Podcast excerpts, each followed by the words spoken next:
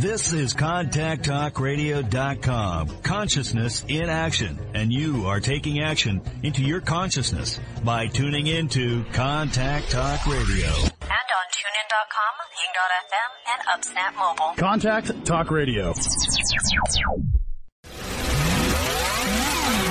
Welcome to Living Fearlessly with your host, Lisa McDonald. My mama told me when I was young, we're all superstars.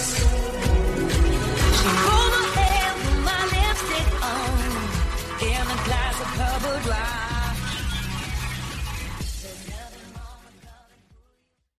Good morning, everybody. Thank you so very much for joining me, rejoining me on this lovely Friday morning. My name is Lisa McDonald, host of Living Fearlessly with the Contact Talk Radio Network. Listenership spans to 145 countries, 220 TV, radio, terrestrial satellites, and the potential for millions of iTunes downloads. Before formally introducing my guest, I just want to, as I always do, properly and formally thank my corporate sponsors, Halton Honda and Forever, for believing in myself, my guest of each week, and the content that we bring to you, the listening audience. I also want to remind people that following the live show, you can eventually find the podcast link also on my host page, Living Fearlessly, with the C Suite Radio Network over on C Suite. So I just want to thank once again all of you lovely listeners, your testimonials, uh, your feedback. I want to thank you for being one of over half a million Living Fearlessly with Lisa McDonald podcast subscribers. It certainly means a lot to me. So, who is my phenomenal guest of today? Well, my guest today is a Spitfire woman by the name of Trish Tonai. Celebrating 25 years as an entrepreneur, Trish is an author, coach, and speaker working with individuals and leadership teams to shape organizational culture. Workshops, speaking, and one to one coaching will assist with creating an environment of innovation, collaboration, and mentorship that supports effective leadership and contributes to your wealth and well being. As a member of the Certified Coaches Federation, she is committed to continuous improvement through lifelong learning. In 2018, that's us now, is the managing partner on the launch of an online program called the Mechanics of Flow 2, equals functional learning on wealth and well-being. She is certified in EQ, emotional intelligence, an internationally recognized talent assessment, communication, and change management tool. Trish holds a certificate in mediation and dispute resolution from Harvard Law School, Negotiation Institute, and BA in Labor Studies Communications with a holistic approach to setting goals. Trish has combined her business acumen to become a certified personal trainer, nutrition wellness, and certified yoga specialist. As an author, she has published two books Breaking Barriers 10 Entrepreneurial Women Share Their Stories, and A Diary of Change 12 Personal Tools. A recent endeavor has co authored a magazine, Flow 2. Trish is a painter, loves to travel, and will readily admit that life is a work in progress. Welcome to the show, Trish. How are you, my friend? Well, thank you so much, Lisa. It's wonderful to be spending some time with you and your network this morning. Well, it's fantastic to have you here, and I've been super excited to showcase you because, as you and I would know behind the scenes, this has been uh, set in motion for quite some time. So I'm super grateful to share you with the listening audience, the global audience. And I just want to say congratulations on all of your success. I think what you're doing out there in the world to pay it forward and to be of service and to really step into your own greatness as the role model and the leader is just absolutely phenomenal. So, no doubt that you've been transitioning people's lives lives, shifting change, uh, being a thought leader. So I just want to say congratulations on all of your hard work and success. Job well done. Uh, thank you very much. It's certainly a, a life journey. You, you, never know what corner you will turn and what door will close and a window will open. So it's really Love been that. an amazing journey for me. Fantastic. Well, in reading up on you and doing some homework and research, I mean, some things that really uh, struck a chord in me is some of the parallels in how we language. And, and I want to talk about languaging too, because I think, in terms of what it is that we endeavor to do and what, in fact, manifests in our life, it's all a result of how we choose to dialogue within ourselves. And so, when you talk about, um, as I've read in some of your articles more recently, uh, the May edition, uh, business name Phase 2 Wellness. Uh, there was an article uh, including SheEO. Uh, mm-hmm. I love where you talk about the adage of be the person who starts a ripple that creates change. I absolutely love the fact that you reference. Um, quotes like win win, walk the walk, and talk the talk, keeping it real and results oriented. So let's talk a little bit about the languaging and what that's done to catapult you in the trajectory of what we would now glean for your life to be. Sure, sure, absolutely. Uh, you know, it's really interesting to to uh, the words that we choose really resonate with who we connect with, and who we connect with ultimately, in my experience, takes us on a journey that we may or may not have thought was in store for us. Mm-hmm. And certainly for me, over the years, um, I've had lots of those moments where I thought I was going to turn left and I ended up turning right, or vice versa. and it always leads to you know something new and innovative. And you know i always tell when i work with clients i always say you know what? As a culture we don't really look at failure as an opportunity. And i think we really do have to look at some of those challenges that we face in life as giving us an opportunity to redirect our efforts and take us to somewhere that could be quite spectacular Absolutely. And so, if we could just kind of go backwards, because I'm always interested in not only the inception of my guest journey, but really the backstory. Because a lot of the guests who tune in, they do so for the fact that they're really looking to sponge up some of the nuggets, some of the gems, uh, the imparting words, and the wisdom that my guests uh, share each week um, because they feel stuck or they feel immobilized by fear or they're on the fence in their own lives or they just quite don't, they just don't quite know how to navigate the journey. Um, so when they listen to some of the successes and many of the successes of people who I showcase, that can be somewhat overwhelming. People think, well, you know, maybe they were born with a silver spoon, maybe they were born with some type of ingredient within their DNA that somehow bypassed me in the birth chain. So let's talk a little bit about the backstory, especially when we talk sure. as leaders about failure and mm-hmm. why failure is not such a bad word after all and what it truly does mean at the core foundation of what then spawns into great success. You know, that's a really wonderful way to uh, talk about, you know, I, I think as folks, we tend not to want to tell the sort of gruesome details of how we got started because, yeah. you know, our world is kind of full of the glitz and glamour. And sometimes we think, as you say, that, you know, it, these things just sort of appear for people. How come that's not working for me? Mm-hmm. And, you know, I can honestly say that when uh, the reason why I wrote the book, Breaking Barriers 10 Entrepreneurial Women Share Their Stories, is um, I attended a mediation and dispute resolution certificate program at Harvard. And I'll tell you, there was never more of an, uh, an opportunity when I was sitting in this room with 47 other amazing people from around the world and thinking, oh my God, what am I doing here? I don't belong here. and it was uh, it was one of those things where I kind of thought, what the heck have I gotten myself into? and what was really interesting about that whole experience is that, well, uh, we started, you know, you have your coffee breaks and your meet at breakfast and you have, you know, these little luncheon uh, get-togethers. And we all started to talk about, you know, like how did we get where we are? What was the thing that kind of gave us our motivation to move outside the comfort zone? I mean, these were some extremely accomplished people. And I certainly didn't feel like I belonged to sort of sit with some of these amazing folks. And it was what was really interesting is we started to talk about mentors, like who in our life kind of made an impression. For mm-hmm. some folks, it was a teacher. You know, for someone else, it was a family member.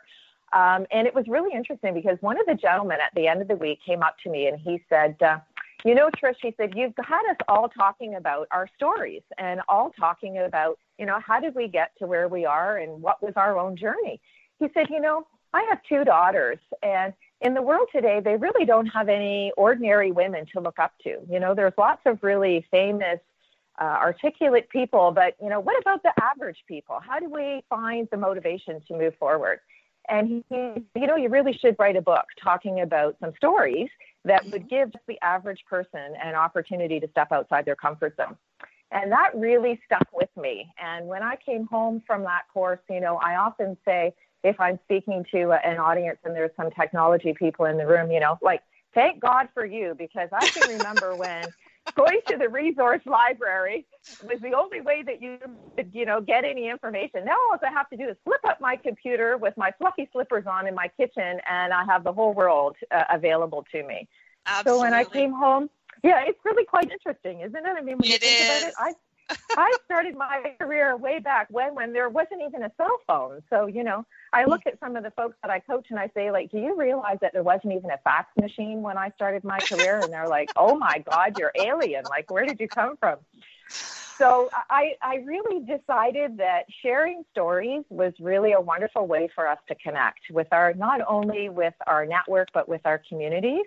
Hmm So I embarked on a journey to uh, share the stories of 10 entrepreneurial women. And uh, I attended a networking event uh, with the founder of SheEO, uh, who was providing funding to women in a non traditional manner, so sort of off of the regular IPO grid.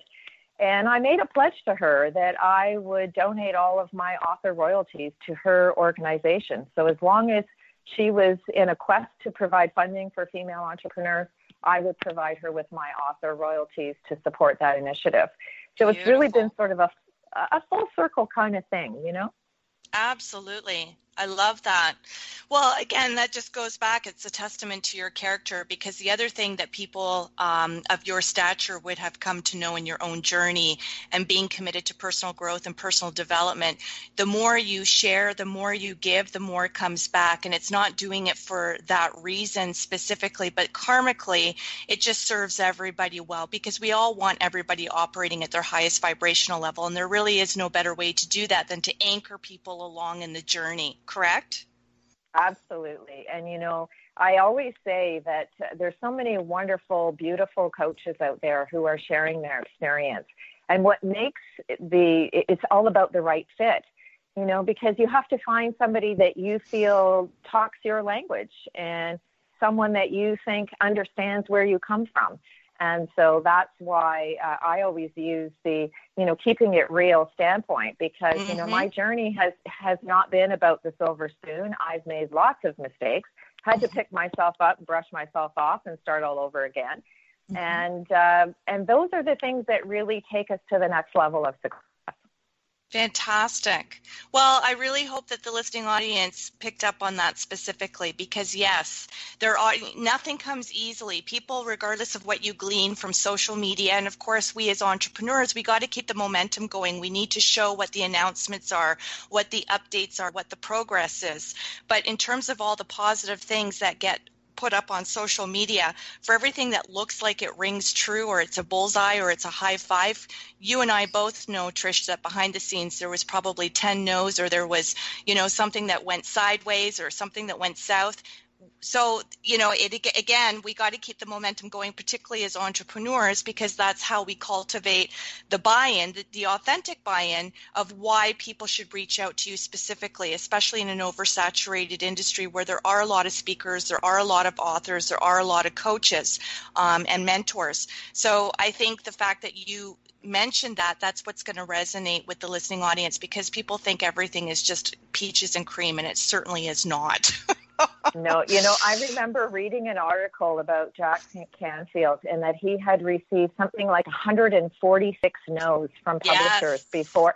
And I thought, oh my God, talk about tenacity and resilience. I don't think that I could have made that pitch 146 times. and I mean, th- seriously, that's just got that, that in itself is a testament and motivation to people who think, you know, when you've heard that first no and you kind of cringe and you think, oh no, maybe I'm doing the wrong thing. And just to have that get up and go to do it again and again and again until it, resonates with someone who gives you a yes is uh, is all part of the process. Absolutely. Well, I had the honor of interviewing him, as you know, on radio, and I love the fact that people, no matter how high up they are at the echelon, operating at the top of their game where people know them on a first name basis, they're so humble. They go back to the humble beginnings. They talk about the realness of their life, their life journey, all the failures along the way, uh, similar to yourself, Trish. So, once again, this is what I think embodies a leader people who do keep it real, people who talk about the things that, you know, perhaps are uncomfortable. You don't want people to know all your failures, but people aren't going to resonate with you unless they see you as human. right? They got to be able Right. to identify with what it is that you've gone through that shows, in fact, that you are a human being. So let's talk a little bit about your I- ideal client. You know, what does it mean to be coachable? Because, of course, if you're going to sign up and you're going to partner and work in tandem with people, you need to know that to a certain degree they believe in themselves, that they're invested, they're all in, uh, and that they can work with you. You know, it's really interesting because I always have a sort of that one hour conversation with someone who may have been a referral or someone that may have seen me on social media. And I always have a conversation about what their defini- definition of success is. Mm-hmm. Because for, for each and every person, it is totally different. And Yeah. I've, what I've really been able to notice is that the old definition no longer applies. Mm-hmm. You know, it used to, it used to be all about money. You know, how much money you have in the bank, how you know how many accolades you have in your career. And what I'm finding is that the the folks that really seem to come to me and resonate with me as a coach is that they're looking for a balance between not only their wealth but their Mhm. well-being.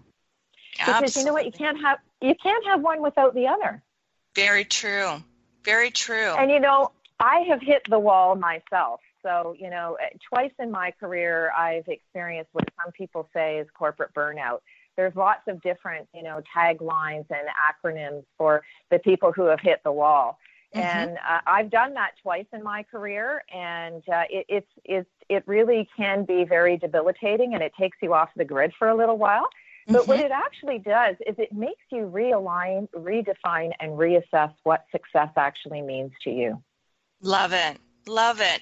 So, in order for you to have gotten back on the saddle, so to speak, you know, as a result of some of those times where you encountered burnout, um, Mhm. you know, and going deep within and really recalibrating the mindset and really going back to, you know, the core essential of who you are to really go, okay, what have I learned from the previous experiences of what to do differently and going forward? But knowing that the key pivotal important thing to do is in fact to go forward and to continue to put one step in front of the other. So how do Mhm. you manage in terms of being able to be fresh and to show up for all of your clients and for everything that you do and all the hats that you wear trish? What is it that you do in terms of your daily mantras your daily regimens your practices your rituals? What keeps you on the straight and narrow and fresh for people and for yourself more importantly You know, uh, one of the things that I did before we connected today for this interview is I did a 15 minute meditation. And uh, I'm not one of those traditional folks. You know, I remember my the first time I hit the wall and somebody said, you know, Trish, you have to meditate. Well, seriously, my eyes crossed. I was like, what? meditate? What the heck is that? I've been going at Mach 2 with my hair on fire, working 80 hours a week, and you want me to sit down and meditate? What the heck is that? So I seriously had to train myself that, you know, maybe a traditional meditation method doesn't have to work for everyone. But what you need to do is kind of center and silence yourself just for a few minutes. If it only works for 30 seconds and you get a little bit of a, a boost from that, then you can work it up to however much time you feel works and speaks for you. Uh, one of the things that I do with all of my clients, you know, when I first mention it, and I think they they kind of look at me, or they're I can hear the silence on the phone.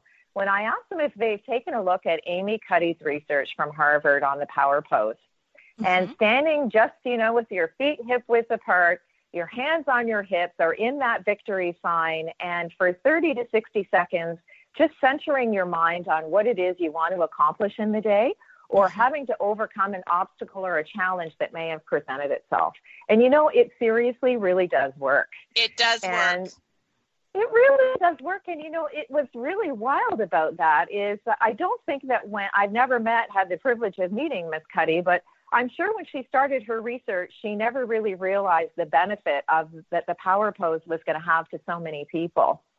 And and I'm always always very conscious of providing uh, the the place in which we get some of these really amazing work and giving credit where credit is due. And I remember when I first watched her TED talk, and Mhm. some for just some reason, the way that she connected with her audience was just really amazing. And I was standing in my kitchen at the time, and there I was, you know, doing the power pose and going, "Wow, this feels amazing."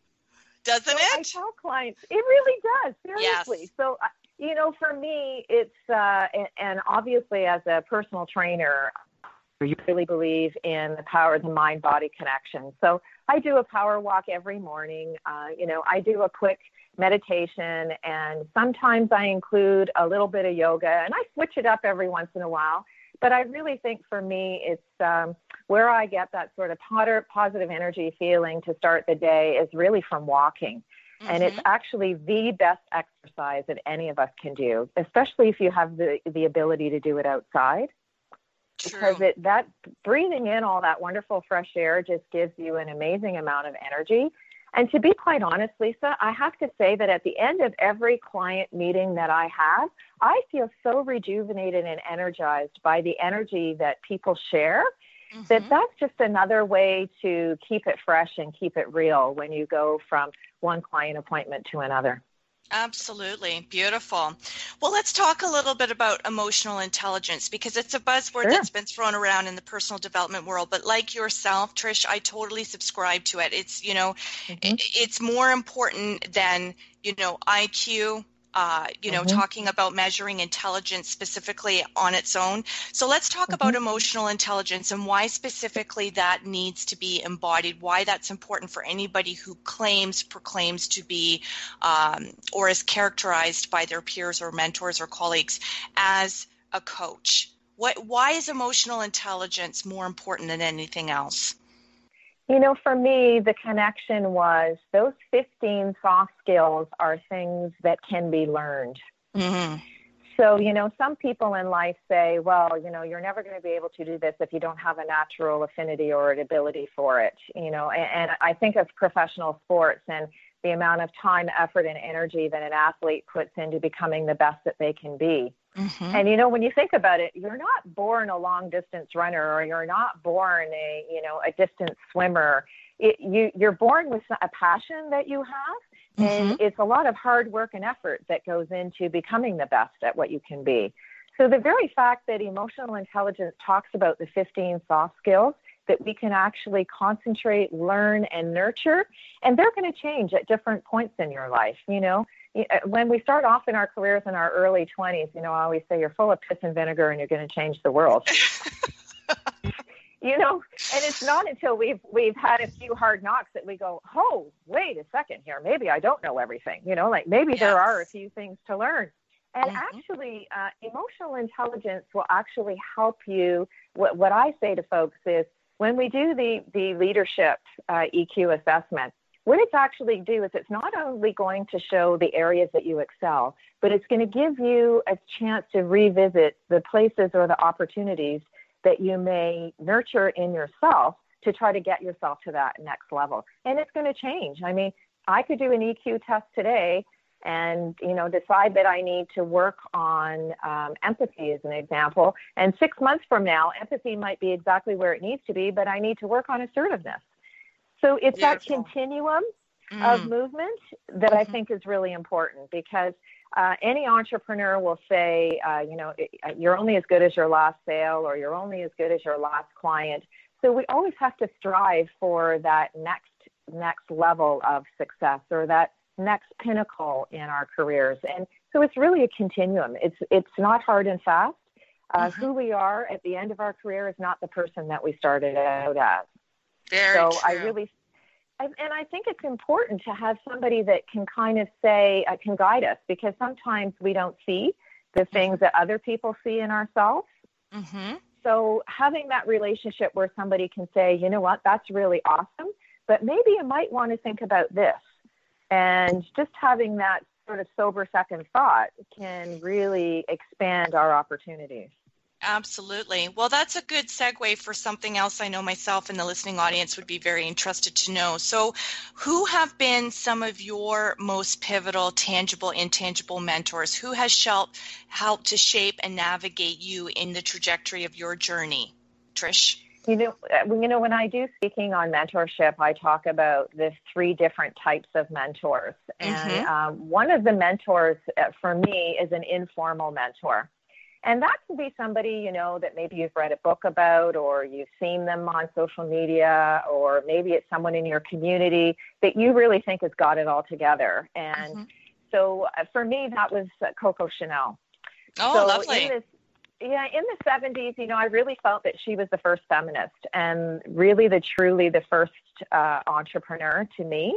Mm-hmm. And the fact that her life was not a bed of roses, you know, and yet she just kept on the journey with a sense of purpose. And when I think of all the amazing things that we actually now enjoy as a result of her sort of being a maverick at that time, Mm-hmm. Like you know, when I even something as simple as getting rid of the corset, you know, and jersey yes. fabric. She, you know, she was the one who sort of brought that to the forefront. Or mm-hmm. fashion jewelry, you know, like there that was a time when if you didn't have sort of the real deal, um, you you didn't have any jewelry, and she brought fashion jewelry to the forefront.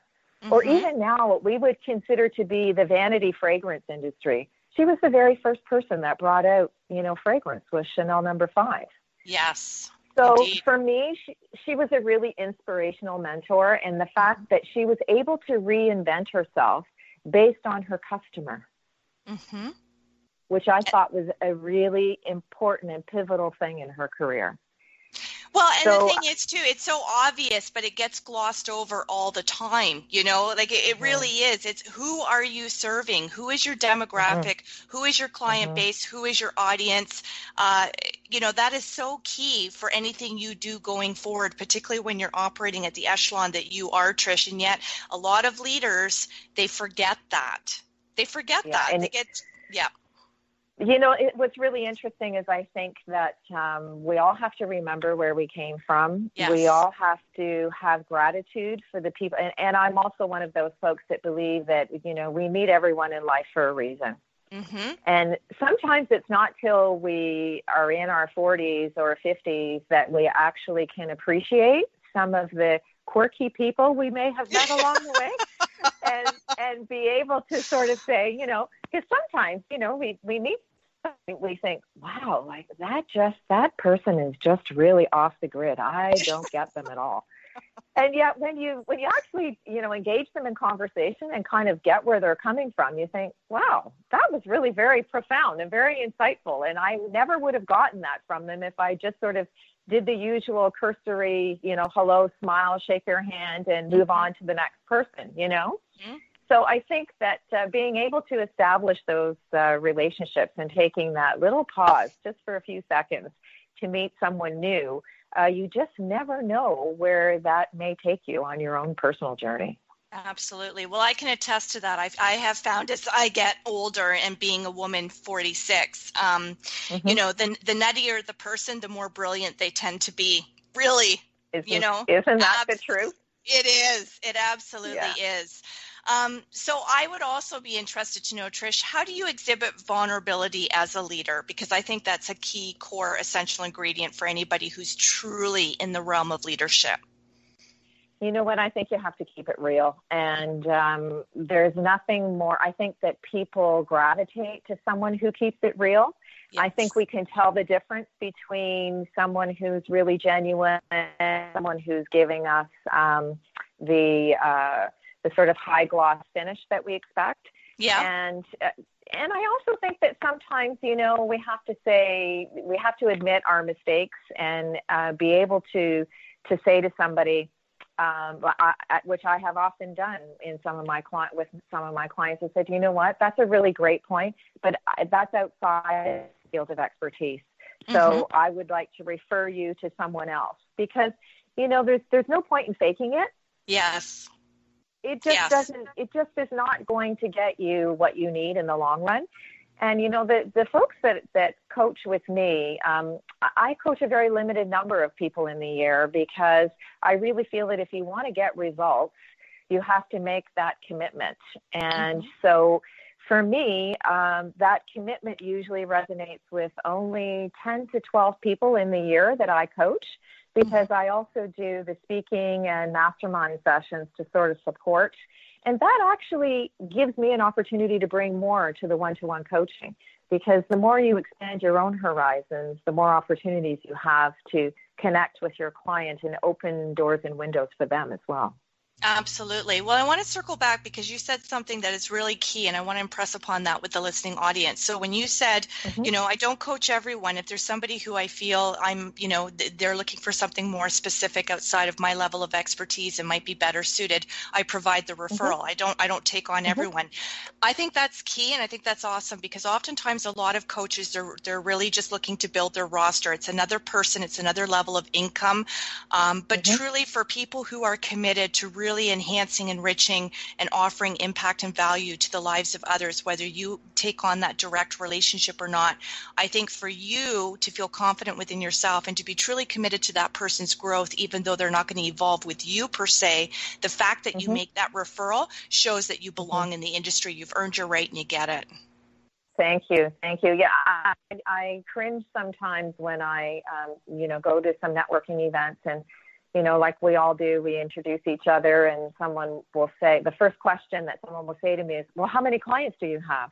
Mm-hmm. And I think, Really? I, right. I really don't think the number of coaching clients that I have is really relevant.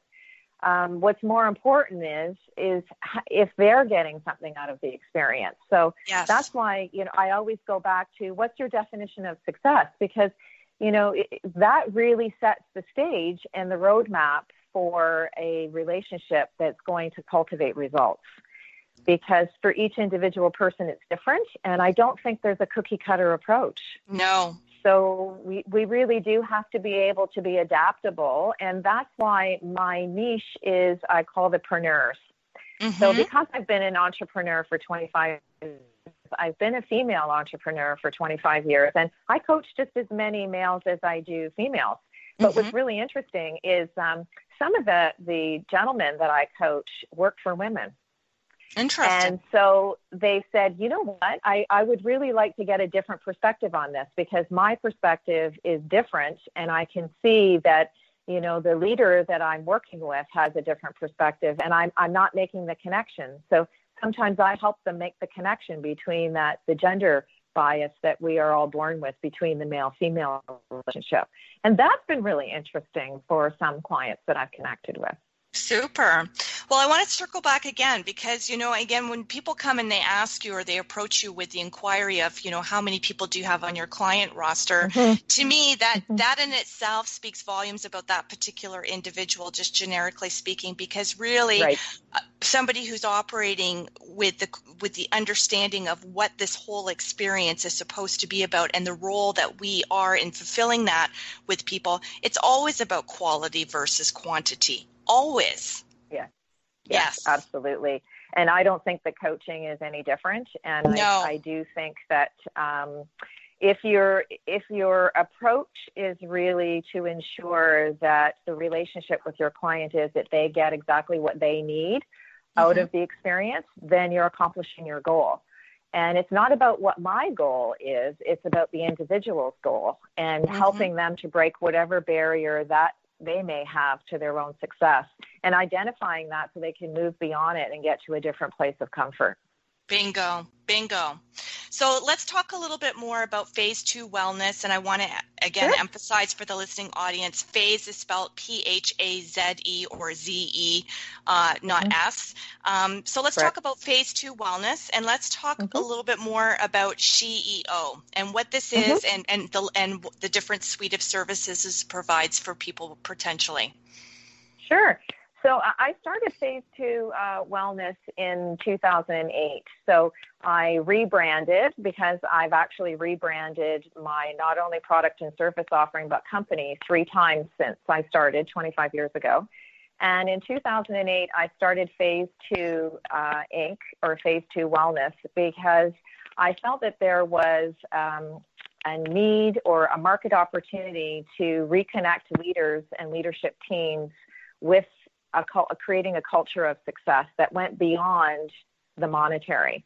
Mm-hmm. Um, and because I think that if you're going to work for whether you're an entrepreneur with a small group of individuals or whether you're um, an entrepreneur and you have a lot of strategic partners or whether you're part of a leadership team and you're working with you know 50 60 or hundreds of employees we have to make the connection between wealth and well-being because it's not all about the money anymore Mm-hmm. And so in 2008, I uh, became a certified personal trainer, um, eventually nutrition and wellness specialist and yoga instructor. Uh, got my EQ certification because I was trying to reconnect with leadership teams that perhaps needed some assistance in connecting the dots and ensuring that the people that they work with are, uh, because we're st- strategic partners and we all help each other with our own success, if we're not aligning ourselves with people that have the same sort of vision as we do, then we're not actually going to be able to achieve our long term goals and objectives. Very true. So um, that was sort of the reason for for starting that business. And you know, I've done uh, brand consulting uh, at the same time. Um, mm-hmm. I became certified um, as a coach through the um, Certified Coaches Federation, and that was actually because one of the um, one of the contracts I was working on, I was part of a C-suite team, and I was the only female that had been in that C-suite for over 100 years, believe it or not. Wow. And uh, it, it was a one year contract, and I was working with the then brand manager. And one of my personal objectives was really to try to elevate the individual success of my uh, direct reports. Mm-hmm. And I made a connection with this lady who had been working for the organization for a number of years, and I could just tell that she had lost her her mojo and so we started to uh, to develop a relationship that went beyond the you know nuts and bolts of the business and trying to coach her on elevating her status within the company. And that was at the end of that experience that she wrote me a lovely thank you letter. And she said, you know, Trish, based on the success that we've had and the things that I've been able to accomplish in the year that we've worked together, maybe you should consider being a coach. Love it. And so it wasn't something that I'd even considered to be quite honest because I was, you know, still running at Mach 2 with my hair on fire doing brand consulting. And, you know, trying to put food on the table and all of that kind of thing. And, you know, like everybody else, trying to keep up with the gig workforce and thinking, good God, you know, like I'm getting too old for this. I need to do a brain dump somewhere and, you know, get all this, this new information that I need. So it was after that experience that I thought, you know, that was the thing that really jazzed me about that contract was helping her to achieve her own personal goals. And I guess I was doing it in a mentor role and thought, okay, well, maybe I'll take this whole uh, idea of coaching to a whole new level. And then went on, uh, embarked on a journey be, to try to elevate my own uh, thought leadership within that industry because I really felt if I'm going to take this seriously, then I have to be serious about the effort that I put into it. So yes. I've been spending a lot of time from an education standpoint, uh, hence going to Harvard for the mediation and dispute resolution, you know, becoming certified by the Certified Coaches Federation, getting certification in EQ, and combining all of this knowledge with my practical experience in order to have a level of confidence that I feel that I can help and assist someone else with achieving their goals and objectives. So that's really the whole idea for me. Fantastic. Well, I just have to say, you're such a powerhouse. You're such a spitfire. Your energy is emanating Thank through you. the airwaves. I mean, I'm just, I'm, Thank I'm you. pumped listening to you.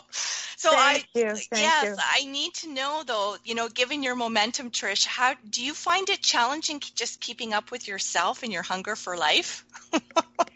You know, it's funny because uh, what what seems to happen is uh, life seems to have a way of putting me back in my place when I my feet are running faster than you know my body can manage. Yeah. And uh, and that's when you sort of uh, you know, as I say, the the corporate burnout doesn't happen for folks who are sitting on the sofa watching TV and eating popcorn. That's right. Um, corporate burnout happens to the people who are still chasing their dreams and um, and when you you know you're running at Mach 2 with your hair on fire, I actually had a client who send me a, a little caricature of what uh, she thought I looked like as uh, you know running at Mach 2 with my hair on fire. And uh, so I often will refer to that little caricature and think, you know, geez, do you think maybe you might just, you know, sit down and just be with yourself tonight and read a book and, you know, have a cup of tea or a glass of wine and chill for five or 10 minutes? Right. And uh, that that's the biggest challenge for me because, um, you know, when you find that you, when you feel that you have found your purpose or mm-hmm. your why and being mm-hmm. answer to that why, um, you start to think, oh my God, I don't have enough time. I've, you know, I've got to, I've got to, uh, I've got to reach the people. I've got to connect with the people who are supposed to connect with me. So you want to be and be seen. You want to get out there meeting as many people as you can. And mm-hmm. uh, sometimes you put yourself to be the last on the list. Yes. And well, uh, mm-hmm.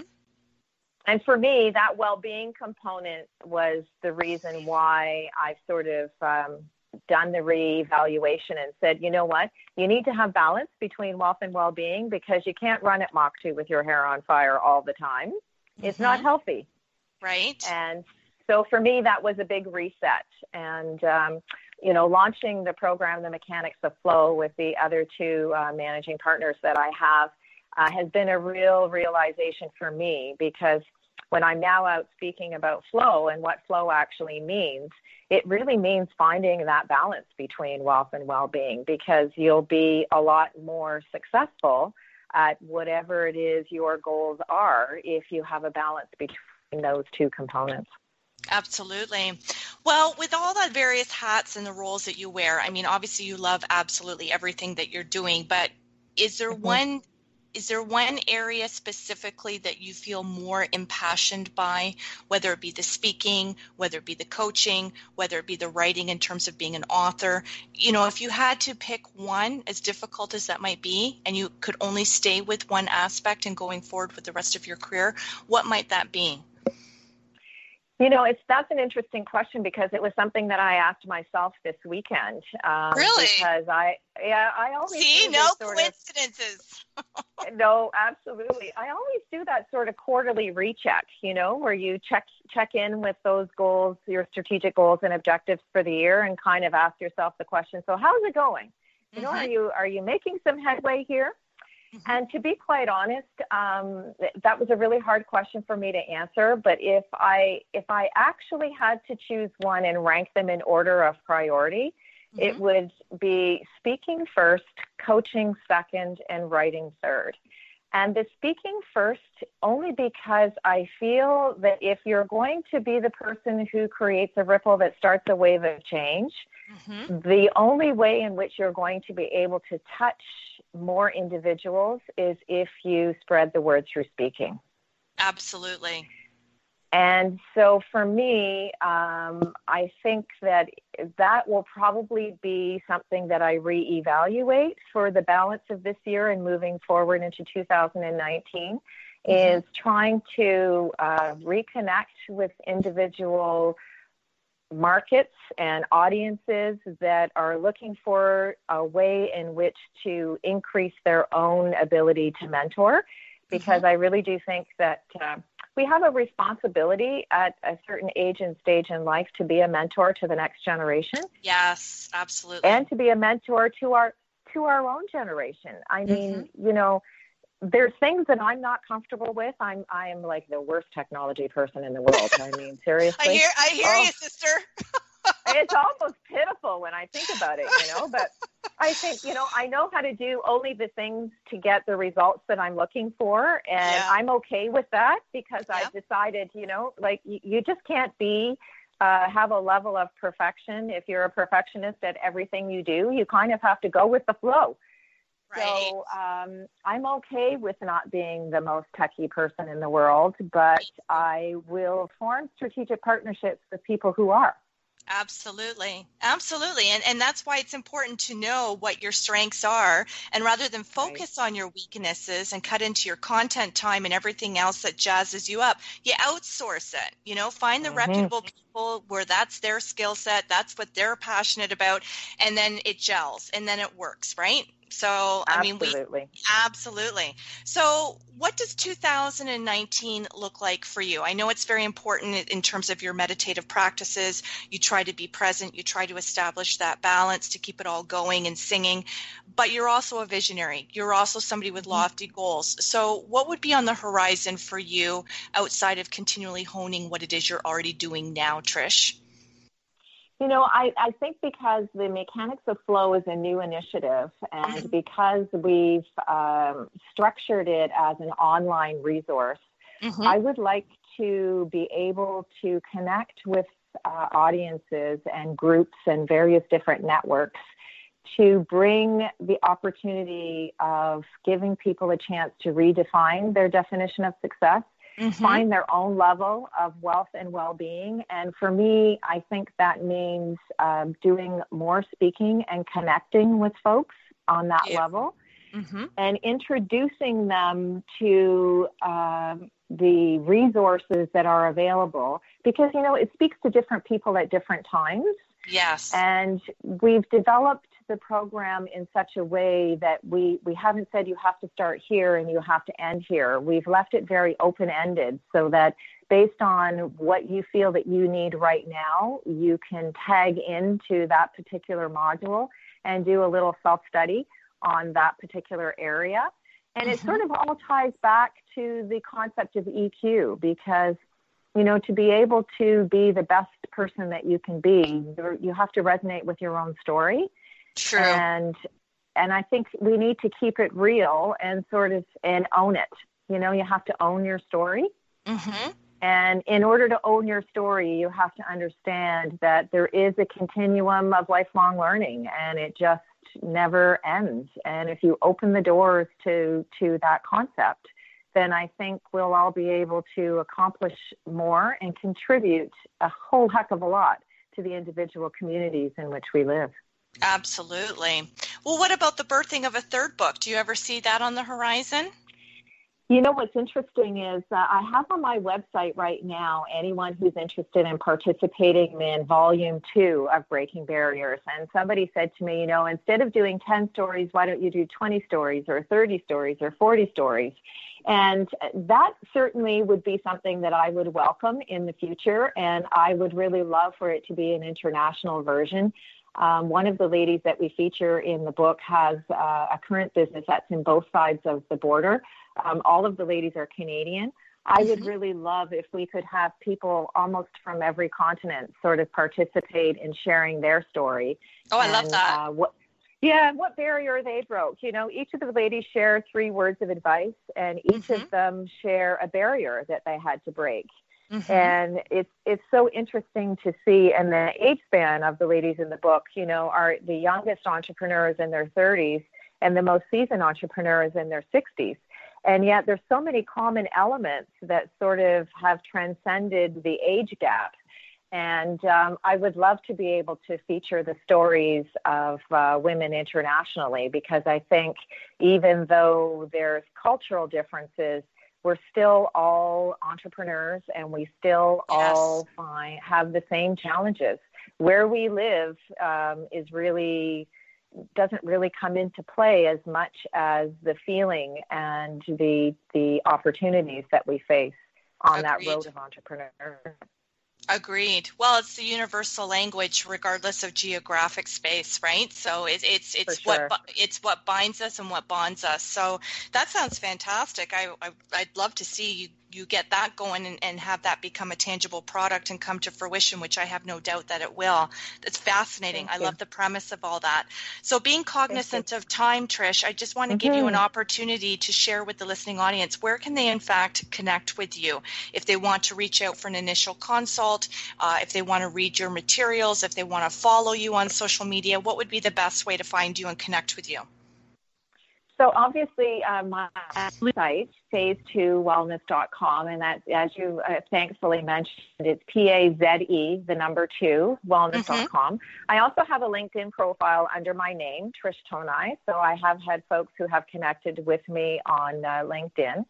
And I also have uh, three different options on Facebook. So my personal profile, there's a Phaze 2 Wellness page and we also have a Breaking Barriers page where we feature women and their stories of success or their challenges and opportunities. And so we have that as a group as well. So really those three, uh, and I also have a Twitter account, which is uh, Phaze 2 Wellness. So those are sort of the social media. Cha- I remember I said I was technology channels. So there's absolutely there's no way that I can I can expand that to to any other uh, area and keep my sanity. So it's sort of uh, LinkedIn, Facebook, and a website at the moment. So those well, that's would be great. The, yeah. That's great. That's more than a lot of other people have, you know. So that's a good social media footprint, and I certainly follow you, and I appreciate everything that you do in support of me. Um, so I just absolutely love the Vibe Attracts Tribe mentality. So knowing that we're cognizant of time here, what would you wish to say as parting words to the listening audience? If they could have one breakthrough or takeaway as a result of listening to you today specifically, what would you want those lingering words and imprint to be? Trust your instincts and go with your own flow. Love it. Absolutely love it. Well, I just want to say, you know, Trish, this has been a phenomenal interview. I always take notes, um, and I certainly get a lot more out of the interview once I'm not on specifically as the host, and then I can play back the podcast link, and I get so much more out of it. And in fact, time permitting, I often listen to them twice uh, because I mm-hmm. always get something out of the podcast link the second time. And I say that for the benefit of the listening audience. Uh, understandably, with this being a live show, a weekday, a lot of people aren't entrepreneurs like ourselves, or even if they are, you're busy, you've got your own multitude of uh, to do lists, you've got your clients, you're juggling a whole bunch bunch of things. So, knowing that tuning into the live show may not be an option for you, I certainly encourage you to take heed of all the important messages and information and words of wisdom that Trish has shared with us today. Um, I think, you know, I'm a student of life, as I know you are too, Trish, and it's really just about learning because sometimes it's just the way in which, regardless of how many ways we've heard things that sound similar, sometimes it's just the way the nuance or the, or the conjecture or the example that my guest has used to illustrate and hit home their point, that's what resonates. That's where you get the aha moment. That's where the light bulb goes on. So I really want that for the listening audience. So really, you know, get a pad of paper, get a pen, when you have an opportunity to have quiet space without interruptions, I encourage you to play back the podcast link and really connect with Trish because this is somebody who truly does walk her talk. This is the real deal. And this is somebody who has made such an impression in shifting change with so many people around the globe. So, for the gift of your time today, Trish, I just want to say thank you very much. I respect you. I endorse you. I believe in you.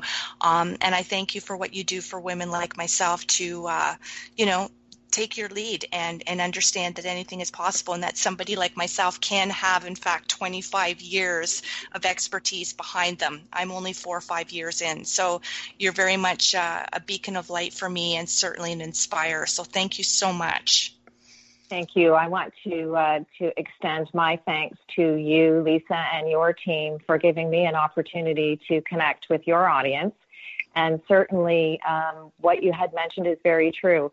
Collaboration and support of one another is all we can hope for. And if the message resonates, then so much the better. And my heartfelt thanks to you for giving me an opportunity to share my story. Well, thank you. And I know that we'll continue to be in touch behind the scenes as time goes on because if there's anything I can do to further assist you or connect you with other people, I feel that's my due diligence. And I would only want to, um, you know, be an instrument of change and helping you along the way too. Not that you need it by any means, but still, I, I, again, I feel that that's my due diligence and my inherent responsibility. So, again, I want to thank Trish for her phenomenal time with us today on Living Fearlessly with Lisa McDonald. Again, I'm your host. I'm here every Friday, as you know, with a phenomenal guest of each week. Uh, again, following the live interview, you can eventually fi- find the podcast link up on my host page, also Living Fearlessly with Lisa McDonald on the C Suite Radio Network. I want to once again thank my loyal listeners, my over half a million podcast subscribers, and my corporate sponsors, Halton Honda and Forever, for believing in myself, my guest of each week, and the content that we bring to you with everything we want to do to inspire you. My job, my purpose, my passion is to uplift you to fear less and to live more. Wishing you a phenomenal weekend. I'll be back here again next Friday at 8 a.m. Pacific, 10 Central, 11 Eastern with another yummy guest. Take care and all my best. Love and gratitude. Bye bye.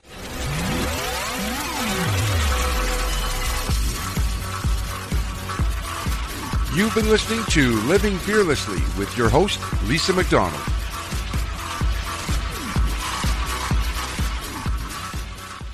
This podcast is a part of the C Suite Radio Network. For more top business podcasts, visit c-suiteradio.com.